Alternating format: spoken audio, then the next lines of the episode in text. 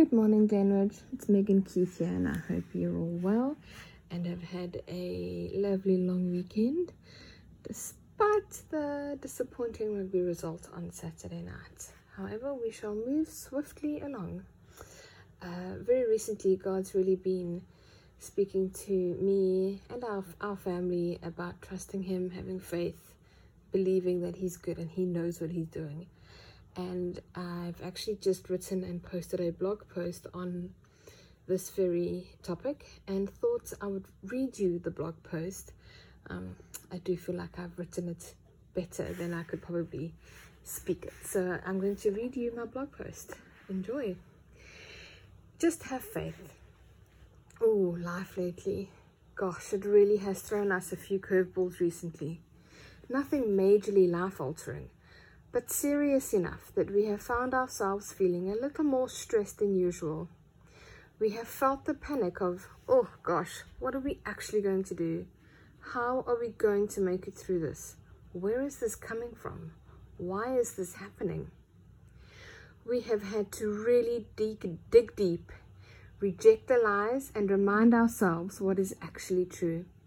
And let me tell you, that is not an easy thing to do when you are in the thick of something uncomfortable. Last week, I opened my YouVersion Bible app on my phone, and this was the verse of the day. I prayed to the Lord, and He answered me. He freed me from all my fears. Those who look to Him for help will be radiant with joy. No shadow of shame will darken their faces. And that's from Psalms 34, verse 4 to 5. Wow, have these verses carried me through just this past week alone. Now, just for some context, I read the scripture last Monday morning, just after I woke up, and it stirred something in me, comforted me, gave me a sense of peace.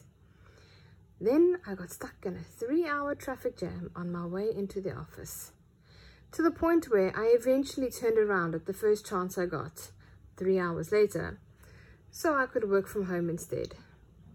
But while I was stuck in this traffic jam, my phone died and I didn't have a charger in the car with me. Rookie mistake, I know. And about 90 minutes into my slow drive, my petrol light came on. What a great way to start the week. However, I had read these two verses from Psalms just a few hours earlier. And while I was moving along at a snail's pace in my car, Worried about running out of fuel and with no way to contact Jay, I reflected on these verses. I realized, or rather, I was reminded once again, of the fact that God is always with us. He knows it all. He knows our struggles. He hears our prayers and He answers them. I don't need to be fearful because God is on it. He is going to help me, help my family. He is only a prayer away. All we need to do is keep praying. Keep those lines of communication with Him open. We also need to trust Him. We need to have faith and believe that He has He has heard our prayers. Believe that He is already working things out for our good. Trust that He is walking this road with us, that we are not alone in our struggles. Now, our timing may not be the same as His timing, in fact, in my experience, it rarely ever is. But trust in God's timing. But trust God's timing. It is always good and always perfect. Just because we don't see any immediate resolutions, have any answers, does not mean that God is not working on it. Trust Him, He is.